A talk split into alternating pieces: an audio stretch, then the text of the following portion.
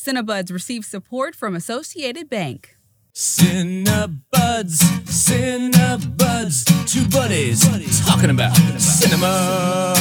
Hi, everybody. I'm Kristopher Pollard from Milwaukee Film. From Radio Milwaukee, I'm Dori Zori. And I'm Element Everest Blanks, the music director for HYFIN. Yeah. We've got a guest this week on Cinebuds. That's right. And we are going to be talking about two movies that Mm-hmm. have the same title. Yeah. What a coincidence. Yeah, it's just a coincidence. They're completely different. movies. No, uh, we are talking about the original The Color Purple Mm-hmm. and the musical remake that just came out this year. Afternoon. I needs me a wife. Even if we have to part, you and me, us have one heart. I don't Get off my land! I rat you every day. Daddy! Nothing but death can keep me from it.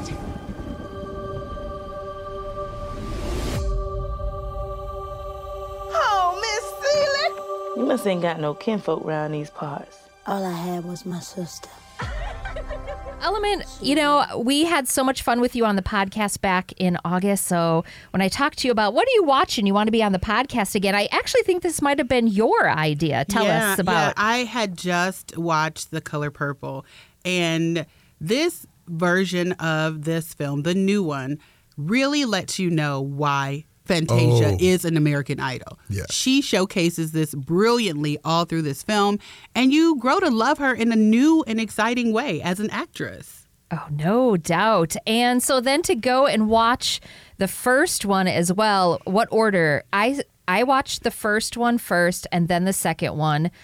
Um, with maybe a little bit of devastating results for me, and we can talk about that in the Yeah. podcast. What order did you watch? Well, I originally saw the first Color Purple when I was a teen. So I had seen that. Um, I revisited it now because I wanted to see all the things that I missed, and I knew we would be doing this, and I wanted to take Oh, notes. yeah. Um, but there's so many layers to this film. There's the book. There's the Yeah. stage play that Oprah saw that inspired her to remake this film in this way. So it's it's really cool to see all of this come together specifically for Fantasia. She owned this role, which was very difficult to do because there was an expectation. Yeah. Like the the person who played it before is an Oscar award winner. So there the bar is high. But she did her thing and she owned it. No, it's going to be really fun to talk and compare the two and then talk about the new aspects of the new movie. Uh, you can listen to everything else coming up. Just stick around. Hey, Wisconsin foodies. This is Tariq Moody of Radio Milwaukee. Join Milwaukee Magazine's food writer Ann Christensen and myself every Friday morning at 8 a.m. for This Bites, Milwaukee's longest running culinary podcast. We talk about everything from new restaurants, pop ups, cookbooks, events, and even an occasional interview with the local chef. Head over to radiomilwaukee.org slash This Bites or listen anywhere you get your podcasts. All right, we're back and we're going to dig into two color purples.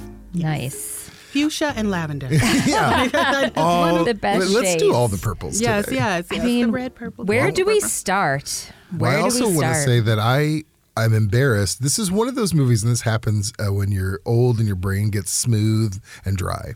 Is I thought I had I was confident I had seen The Color Purple, the original. I was like, oh yeah, yeah, I've seen that movie. It was a long time ago, but I've seen it. And then I watched it. Uh, Thought I was rewatching it, and then realized, oh no, sir, you have not seen this movie before. So I watched it with fresh eyes. I watched that, and then two days later watched the uh, the the 2023 film, and so I have all of this is very fresh for me. Well, and I uh-huh. remember watching, like you, Element the Color Purple, the original when I was younger. But I think, you know, being so young watching it, you only really can comprehend a certain amount of what's happening. And then as, you know, the decades go on and you have more life experiences and see what the world is like, I think, you know, I watched the original, the 1985 film first, and man, the first half of this movie It's heavy. it's heavy heavy and it's supposed to be heavy right um so that was a really beautiful thing compared to the first half of the second movie it was heavy but like in a powerful way. Like, Yeah. So I, I don't know. You start, please, like on your thoughts. Well, I, I have some notes here because I wanted to make sure that I didn't miss anything. And one of the things I said um, was we have to remember that the setting in this version of the newer version of the movie is 1903. And that is the very first thing you think about um, when watching this, that it's only 38 years after the end of slavery. So, Oh, yeah. yeah, so in a way, um, the men in this movie were mirroring what they had seen and they had learned and what had been passed down to them. So if you think about it in that way, um, what you experienced during through this movie is a reckoning with so many different ways of life coming together, and the women who have to experience that in this film.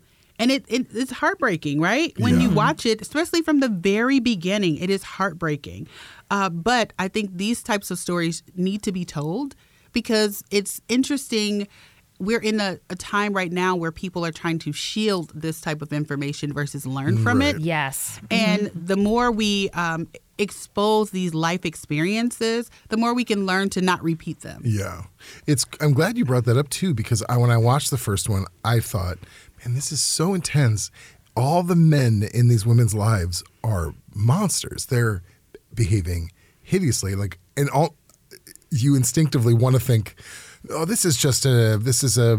Uh, this is an exaggeration. This is like the, the cluster of all the things that are happening to all these women are all the same, all the same experiences. Same experiences, You want to believe that, but then that is a great point. The mirroring and seeing the time. and adjusting. Yeah. So And even some of the women in the movie had this kind of um, dominant, you know, feel when you think about you know certain characters like the mayor's wife how i can i can still control your life. Yeah. and it was this it was the same energy that the men gave but it was of the time. Mm-hmm. And this story these types of stories are immensely important because you have other redeeming characters on the other side of that that we need to expose too. It's it, it's not all one thing even though that one thing that we are centering is very heavy there's always someone else on the other side to balance that out to show you that it wasn't always these people all the time doing this there's Right. always other people who saw the good Yeah, yeah. and who saw the future and we just need more stories like this. One of the coolest things about both films is it really does open up, which I'm imagining the book did as well, just based on this sisterhood, this friendship between the two sisters and how close they were, which then, of course, that's the tone for like the devastation that follows, but then just really, you know, the message in both movies I got strong and stronger really in the second one about the resilience of sisterhood and sticking together, whether it's a sister you're born with or ones that you choose. And so I really felt as a woman, this was empowering to watch both films. Um, but I just that first film where they're running through the lilacs and you can't tell that the one sister is pregnant yet. It's like it could be any any other film until she runs out of that flower field and you Yeah. kind of get an idea of what's going on. yeah those yeah. scenes are great in both movies. They both start with similar imagery, and both are visually like very different, uh, but both visually stunning. Yeah. Yeah. it's a great. I think they both knew like this is how you start this. And I think the I, I I'm, I'm going to reference my notes here. I think the opening scene with Tamela Mann, who is a staple in the gospel community, was a whistle to the black community that this is going to be root, rooted in black tradition. And the celebratory opening the- of the, the film of the new Yeah, one yeah. um, was so beautiful and so joyous and so celebratory. And it's like the joy in the morning because we know what's coming. You know, Yeah. we know it's going to be bad and it's going to be heartbreaking and wrenching. But that is what black people did. We had to celebrate what we could at the time, and we had to celebrate with um, all of us. You know, we had to put everything we had into that celebration because we didn't know when that opportunity would present itself again. So it's a full body celebration at the beginning of this movie, and it's very beautiful, featuring an iconic gospel singer, Yeah. Tamela Mann. Wow. I, the singing in the newest version so wonderful and beautiful. This might be one of my favorite musicals now of all time. I think the lyrics and the music were so great. I think there's a beauty to musicals, how they can push a narrative along in a way that a, dr- a drama does not, because you can sing everything that is in your head and your heart. Whereas in the first movie, I kept thinking back, like, well, we just had to figure out that this is what these characters were thinking. But in mm-hmm. the musical version, they're singing and dancing, and the costumes Yeah. were so really beautiful Costumes and cool. were really good. I noticed that too. and that's a nod to the stage play. You know, you you can translate these messages through music and acting and wardrobe, like you said, and that's a nod to everyone who worked on the play. They did a beautiful job. Um, one of the other things um, that I noted was at the beginning of the film, you had the original Celie deliver Adam for Oh, yeah. the new I Celie. I know, I love that. So when I first saw Whoopi um, deliver the baby, I was just like, I got really teary eyed because for her it was a full circle moment to support this new actress that's playing the role that she made famous. Really good. Yeah. And I was, I was, ki- I'll be honest though. After that, I started keeping an eye out to For see if I was going to see, I was going to see uh, Oprah, Oprah? or Yeah. Danny Glover. Um, but I- I mean, Whoopi's enough. I mean, Do we have any idea why Oprah did not want to appear in the newer film? I think she, I think just having her produce it was probably enough for her.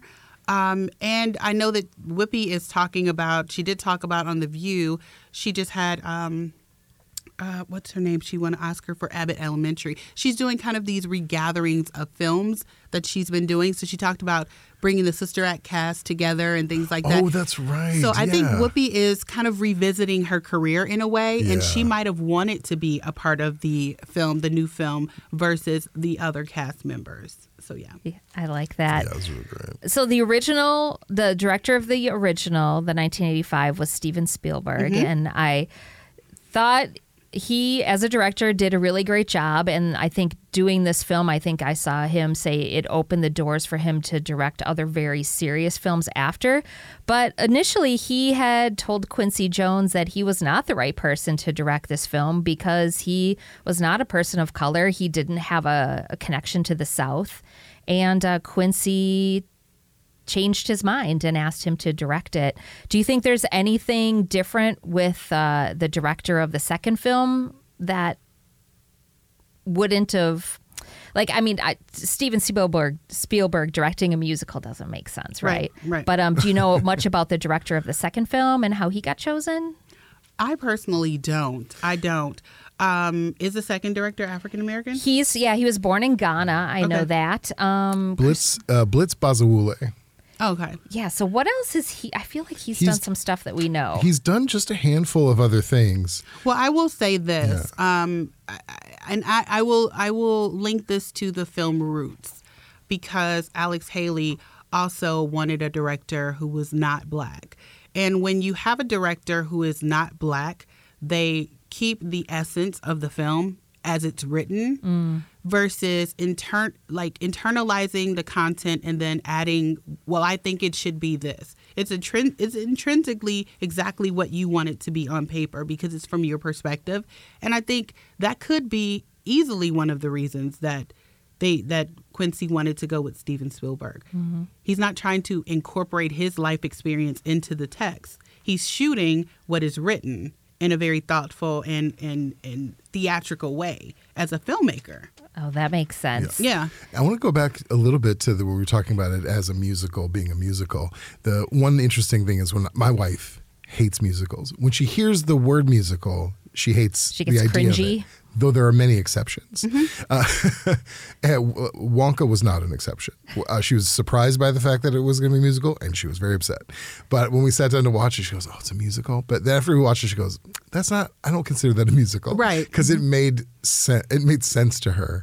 But it it did feel that way, and I loved what you said about how the celebration. Because my concern after, especially after watching the first one, but even knowing what the the the, Theme. the themes and mm-hmm. everything were, is how do you have a musical that deals with such intense hardships and like tragedy and trauma and it almost felt like oh that's too light But then it comes through without even having you told me that. It comes through when you watch that movie like, oh, they're celebrating these moments or hi- highlighting or or not even highlighting, but underscoring the intensity of certain things through the music and with the dancing and the songs that they used, which were no means flippant Right. um, really comes through, which I was so much more successful as a musical than I thought it could be because of that. I was nervous about what this would look like as well because I remember the original and it was so it was devastating Yeah. for me to watch. Right. Um, and I, I I was trying to wrap my head around how do you make this something that is digestible, that's not painful because the first one was painful. Yeah. Um, and how do you make this something that people would want to revisit? Yeah. Right? I like that I would want to watch more than once. Right. And the first one, I did not want to watch more than once because it was so hard and it was so rigid and it was so definite. It, there was no joy. Um, Even it- near the end, yeah. when things started to change, it's still, I was anxious the whole time, like, this isn't going to last. Her Mm-hmm. joy now is not going to last. The joy, the joy, the only joy I got out of the the first one uh, is the moment where Celie gets to speak, like she feels like she is empowered to speak at the table, At the dinner table. and just lets him have it. And Yeah. I, I must have been feeling that whole the whole time because I'm like. I didn't physically point at the TV, but I was like, "Yeah, Yes. yes, this is what I've been wanting this whole Your time." Your body tenses up, I think, Yeah. at the birth of Adam. When you mm-hmm. realize that this child Yeah. is having a child and that is the platform for this film, Right. you know it's going to be hard getting through this. And when she does finally speak up, it's like her womanhood arrived that could have been stunted at that, that age when she Yeah. gave birth. And her womanhood arrives in such a a visceral way that you feel like you was you were Oh, tense yeah. the whole and you can finally loosen up. No, it, it had felt the same feeling as in if I see a revenge movie where like the villain finally gets it and he hasn't got any consequences yet, and you're like, yes, get him, get him. It's Mm-hmm. Finally. that. And when she when he comes at her when she's in the car, and she turns around and points her fingers at him, Mm-hmm. and he stops. it was like a superhero movie for Yeah. me, where I was like, oh, she's got she learned her power, like she's she figured it out. It was so good. Well, I will say one of the things that um, I wanted to make sure that I put out there for anyone who has not seen this film, because, and I wrote it this way I didn't think that Sophia could be played by anyone other than Oprah. I just, Oh. I just didn't see it because Oprah played that movie in the original, she played that character in the original movie so well Yeah. that I couldn't imagine Danielle Brooks ta- tackling this role in such a way where I would forget about Oprah. Yeah. But she did that. Yeah. Mhm. And I'm telling you, as a listener, if you have not seen it, she was able to do that. And my standard was through the freaking roof Yeah. Yeah, for her I in mean, this that's role. as high as you can get. Yeah, because Oprah, all of the lines in the movie that everybody recites and says on a day, they're Oprah's lines. Yeah, and her And- walk. Yes. She, her physical countenance. And yeah. this, let's keep in mind, this 1985 film was Oprah's first, Her first on roll um, screen Oh, I film. didn't know that, actually. And that classic scene at the dinner table when Sophia chimes in, Yes. that was all ad lib. Steven Spielberg, I guess, told Oprah, you know, think about how you felt the first time um, that she helped you in the grocery store when you came out of out of jail, and that was all ad lib by Oprah, which Yeah. I think is part of what made it such a beautiful, honest, like powerful moment, and really speaks a lot to Oprah as an actor and a human. And I think too the idea of Sophia breaking that that depression through laughter, Yeah. through watching Celie finally stand up for herself and get what what Sophia had been trying to give her this entire movie. Yeah. Like when she said, "You told Harpo to beat me." Like I, I all my life I had to fight. I never thought I would have to fight in my own home. And she was trying to give her these lessons as an adult, but Celie wasn't there yet. She wasn't mm-hmm. open enough to receive that because she was still operating in this childlike mind that this Right. man was controlling her ever since she was a child. So she hadn't gotten to that point. But when she stepped up, it kind of clicked something in in Yeah. Sophia and woke her back up, and she could now participate in her life again as a present woman. Yeah. And that moment was also beautiful because there's so much that happened at that gathering at that table where everybody shifted and the power struggle shifted Yeah. at that table when they were breaking bread. And that was another moment, like in this one, where I got that feeling because she snaps out. She snaps out of it. She comes back to her own, Mhm. and I think she gets up and either like I forgot it was either starts smoking a cigarette or takes a bite of something while she's standing yeah, up. she said, and pass says- me those, those Yeah, yeah. Yeah. and she uh, says something along the lines of things are going to change around here. Mhm. Yeah. and and everyone else has like either left the table or is like helpless at the table, and she's up on H.E.R. feet. It's it's a, it was a real good one. That was a real good moment. So in this film, we also get some beautiful cameos. We get uh, obviously Ciara as Yeah. Yeah. we as an older Nettie. We get Danielle Brooks as Sophia. Obviously, Fantasia as Celie.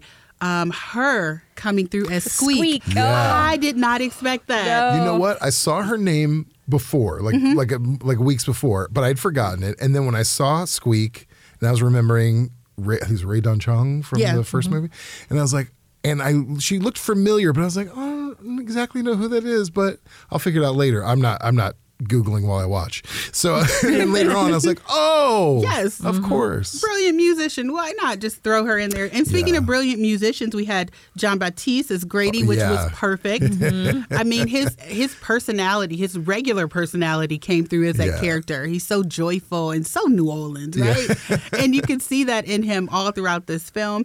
And one of my favorite comedians, David Alan Grier.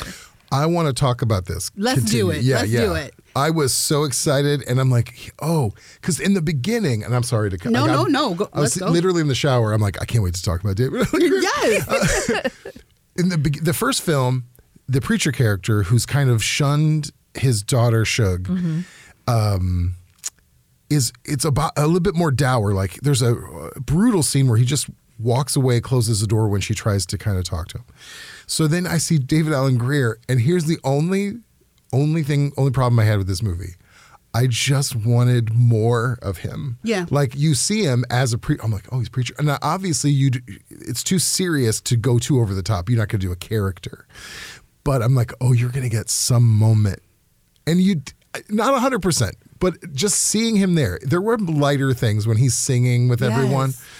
But I every time I see him, I realize I have this. It's not just nostalgia for like in Living Color that kind of phase, but I have this like oh my blood my blood gets up and I'm mm-hmm. like oh I can't wait to hear him talk. But think about this. fan. Think about this. And I don't know if you guys made this connection. He was also the preacher in They Clone Tyrone.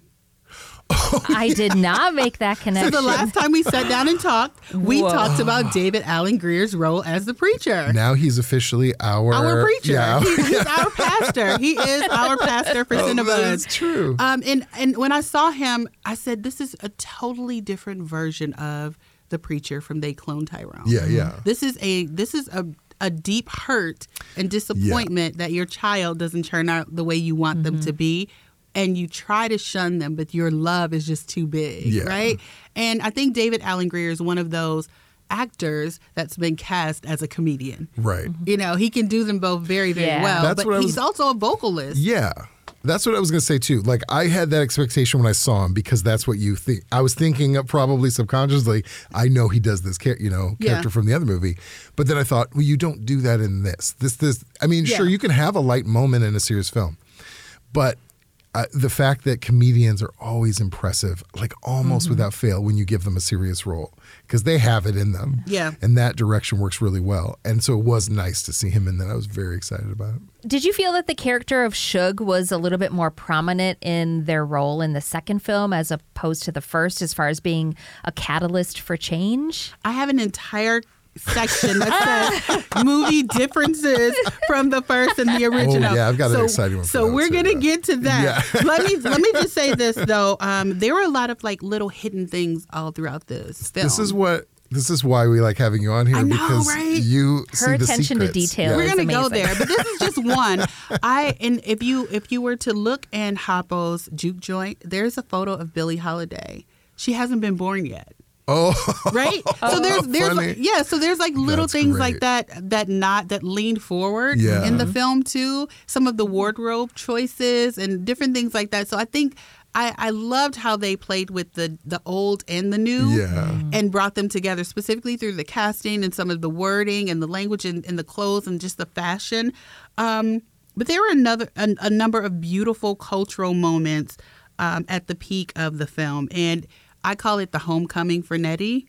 And I wanted to outline this. So Nettie and um, her children. One of the things I found most beautiful was the table was surrounded by the table surrounding the tree. I loved that so much. Yeah, and the trees were kind of twisted all together, symbolizing like the families coming together to make this one big beautiful tree, kind of like a baobab tree in Africa. So it nods to that her children going to Africa and coming back. Yeah. Um, the other thing was the quilts. I don't know if you noticed the quilts. So quilts are very symbolic in the African community because the African American community, for a number of reasons, when people were sold off, they, you would take a piece of their clothes and add them to the quilt so that you would have some semblance of them. And it served as a family tree essentially.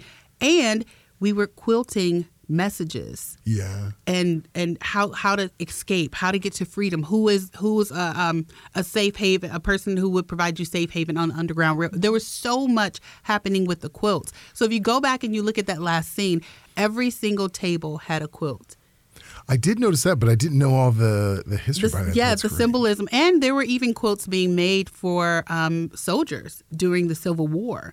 Quilts from like family clothing or uh, falling soldiers and Yeah. people that these soldiers were fighting with who died on the battlefield. They would take a piece of clothing, come back home, or send it home, and their families would quilt that in, and you could tell your fallen comrades Wow, when you came home by the quotes. Wow. So there was That's a lot. It was a lot going That, on that, there. that scene was that setting was one of the most beautiful ending sets you could have had. Yeah, Mm-hmm. Yeah. it was beautiful.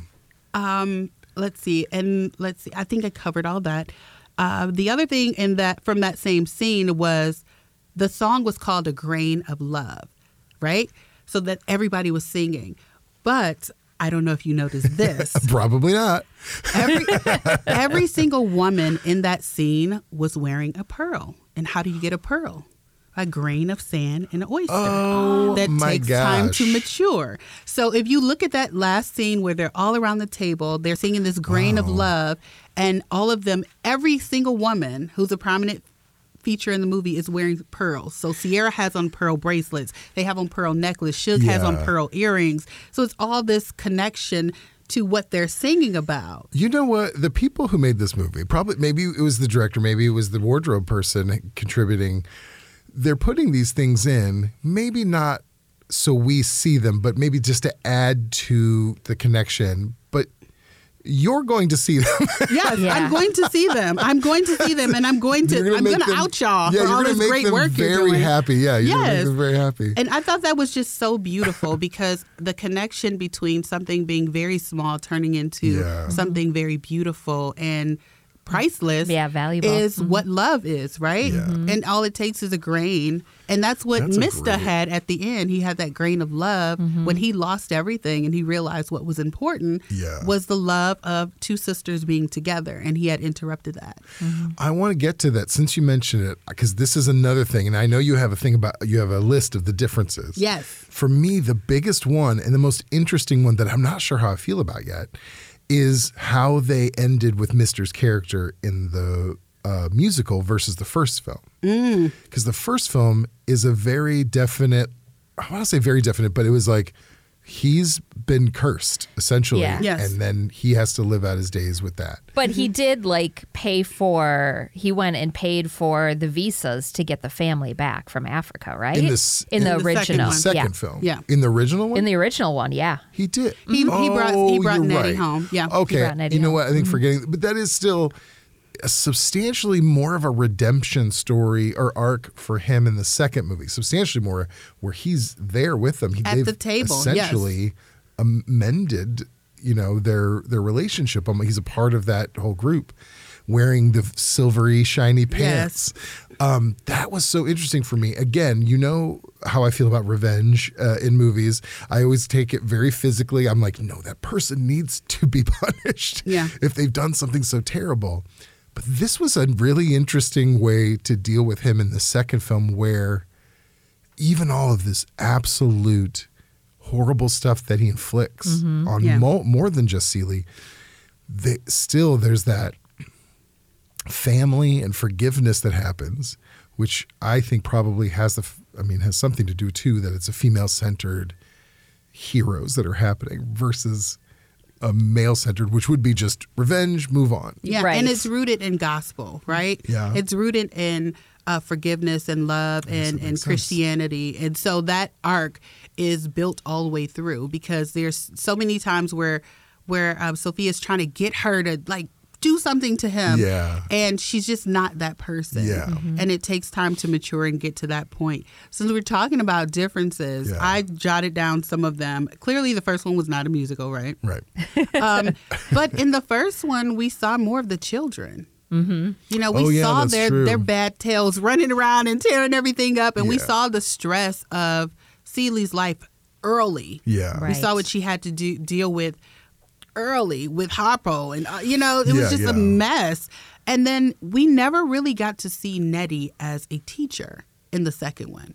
In the Oh, first yeah. one, we saw her teaching um, English. Celie Oh, yeah, like she how to puts- read. puts the words all over the yes, house, we saw her. We saw this this love and care she had for her older sister, and then we saw that internalized when she took care of her children. Right. We didn't really get to see Halle Bailey you know, teach and have True, that yeah. connection with her sister. Yes, you could see that there was love there, but you didn't know why she made that commitment to Right. find her children and take care of her. Yeah. That's So, true. Um, and in the 2023 version, um, it was very clear that Shug was bisexual. It was Yes. very clear. Yes. Very clear. It was when I watched the first one. I th- I had that very much like, is, is that what's happening? I can't tell, or is it just like she likes the mm-hmm. attention?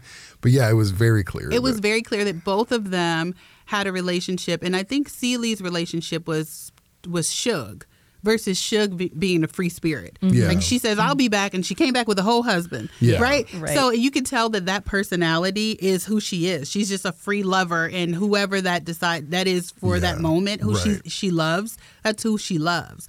But it was very clear that Ceely loved Shug. Do you think the 2023 version it's more of a sign of the times where a story arc like that could be more literal and open I do. than the I do. 1985 version? I do, and I think that's the reason that some people were turned off to it because they felt like, oh, I didn't remember this being a thing before. yeah. How is this a thing now? And if they hadn't read the book, because in the book it gets spicy. Yeah. it? so I, you know, so if if you haven't read the book and you only see, saw the original Yeah. version, you might have been confused by the musical aspect. Right. You might have been confused by them two being in a clear relationship Yeah, yeah. and you might have been a little bit confused about like where this is going because this is kind of this is rooted in uh, gospel and and and Christianity and the first one wasn't so much yeah, this right one was very heavily about God. yes yes um, the other thing I saw was um, in the original film we never saw Celie's mother we never saw Nettie's mother we didn't we didn't No, see we that's didn't. true. yeah, she just wasn't there. She was this character that was missing, and this maternal figure.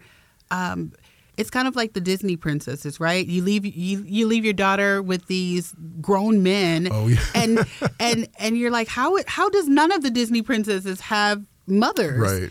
And it it plays into that idea that if you leave a young woman in a man's care, he'll just marry you off to you know someone Wow, else, and it felt that way. Um, Were you pleased to see the mom in the I second one? was. I was. I, I was happy that they gave her a present. Yeah. And, and you can put that love into your children, and you were able. She put that love into her children. You were able to see that. You Yeah. were able to see her as a person versus this ghost that they talk about, but you never see. Yeah, and the first one too, I wasn't even 100% sure if she had passed away or if she had left because I think Mister at some point just says she's gone now. Mm-hmm. Like she's well, she's not around. So so I never really knew. It was then you just move on. And the the one thing that I feel like we really lost out on um, on this version was there was a lot of Celie talking to God in the original. Yeah. You know, and and we didn't hear that. We had the musical aspect of Yeah. it, but we didn't hear her having her direct conversation to God.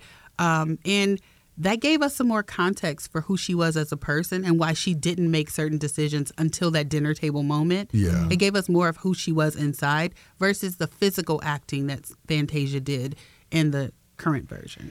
Do you think that um, Celie would have made it through the first couple decades of her terrible life in this story and in the films if she didn't have that love of her sister to think about and hold on to and rely on?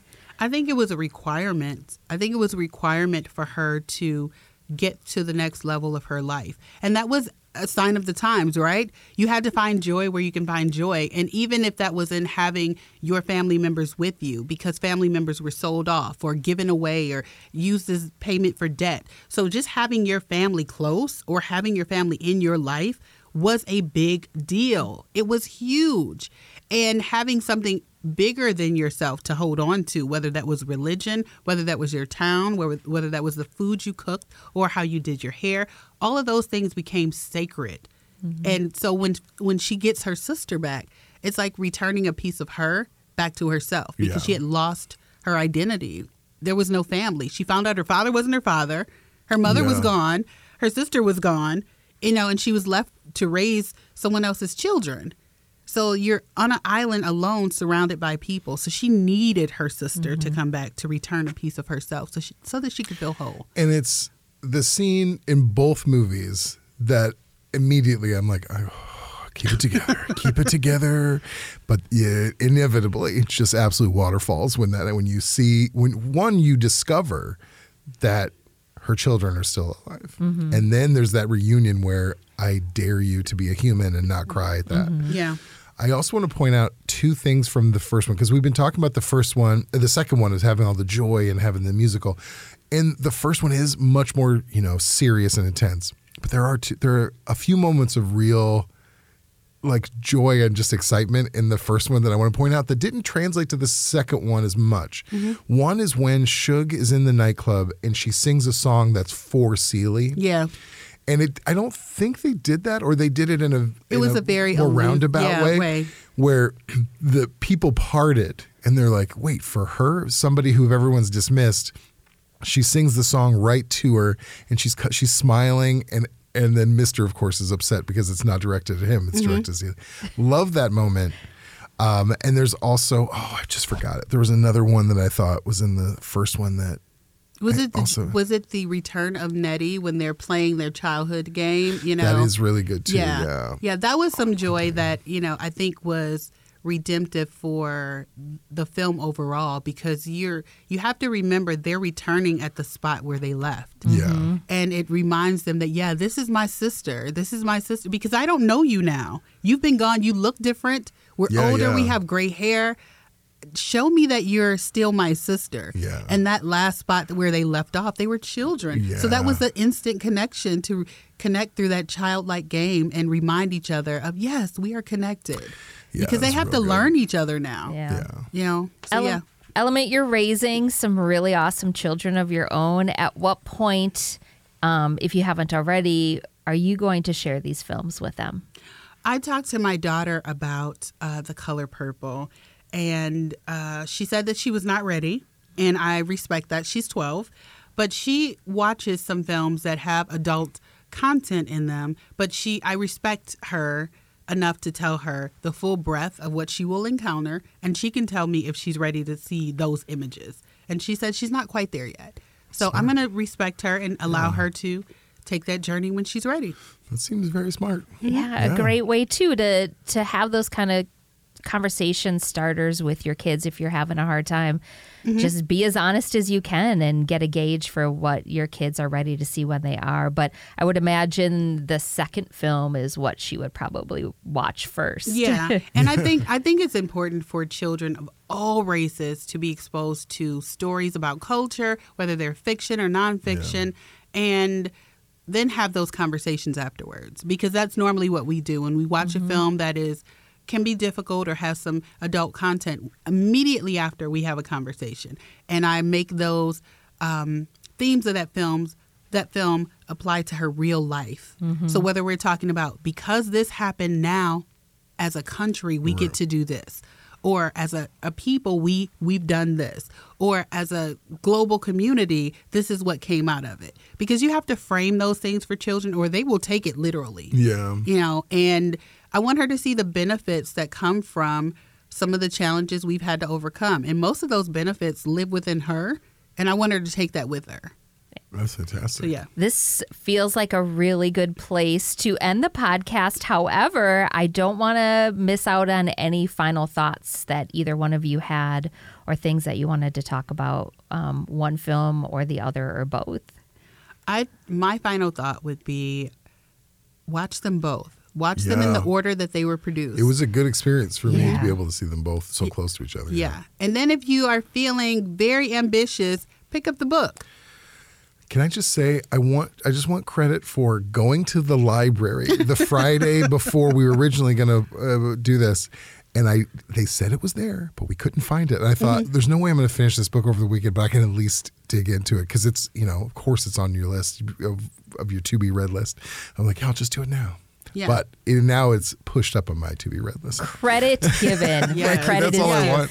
I'm never going to be surprised if you're the one that's reading the books Yes. first or in You, between you watching made the, the movies. effort. You made the effort. and it will be done. It will be done. Indeed. The only thing I want to say is I forgot. I did remember the other moment I liked, which Mm. was when Oprah punches Squeak in the club, and it was like a oh. slapstick moment. She, like, falls tumbles- through a flo- a hole in the floor. Into Yeah. the And- swamp. yeah, it became a very slapsticky bar fight, which I was like in the middle of a very intense film was very lovely. And I was very excited to see Louis Gossett Jr. play the dad in the new one because I haven't seen him in a long time. And, you know, growing up in the 80s, he was like ever present. No doubt. in so many wonderful stuff. Speaking of ever present actors, what happened? And I'm sorry if I'm missing out on some current films. Rae Dawn Chong, like Yeah, I haven't seen her in a while. I haven't either. I don't know. But yeah, she was also ever present in Mm-hmm. the 80s and 90s for sure. Element, it was so great to have you here. Thank you for this wonderful idea of not only watching the new Color Purple, but checking out both films. Um, this is really nice to not only see these films, but then share these conversations with you both. Yeah, Thank this has been you. nice. Yeah. Thanks for coming. Tap me for those little hidden jewels. Yeah. I'm always I'm oh, always Yeah. watching. I want your list of stuff, secret little little Easter eggs in all these movies. We'll talk, we'll talk. Yeah. Yeah, maybe we could get you to give some of this stuff to Brett and he can publish on the web Yeah. article. A Oh, little yeah, yeah. checklist of Easter eggs I, to find. I will need my own Cinebud segment. called Yes. Ele- Elements Easter eggs. That's like at the end of every film. That Elements, is so what are the. Easter eggs? And I'm like, well, here's my top three, Dori. Elements, you're so good at this sort of thing. You know you're going to get someone sending you Elements Easter, Easter eggs, eggs. in the mail now. Yes, right. I picture it like in the movie Beautiful Mind, where it's all up in front Yes. of you and you're and you're just moving, Moving them it around. around, Yeah, trying yeah. to decide what are my It's top like a Mission three. Impossible. Yes, Yeah. yes. Oh, thank you to everyone for listening to Cinebuds. Um, we'd like to thank our producer, Kim Shine, for Thank putting this all Kim. together for us. Thanks, Yes, thank you. And we'd like to thank Newski for our wonderful theme song every week. Associated Bank, we couldn't do this without your sponsorship and your support, so thank you so much.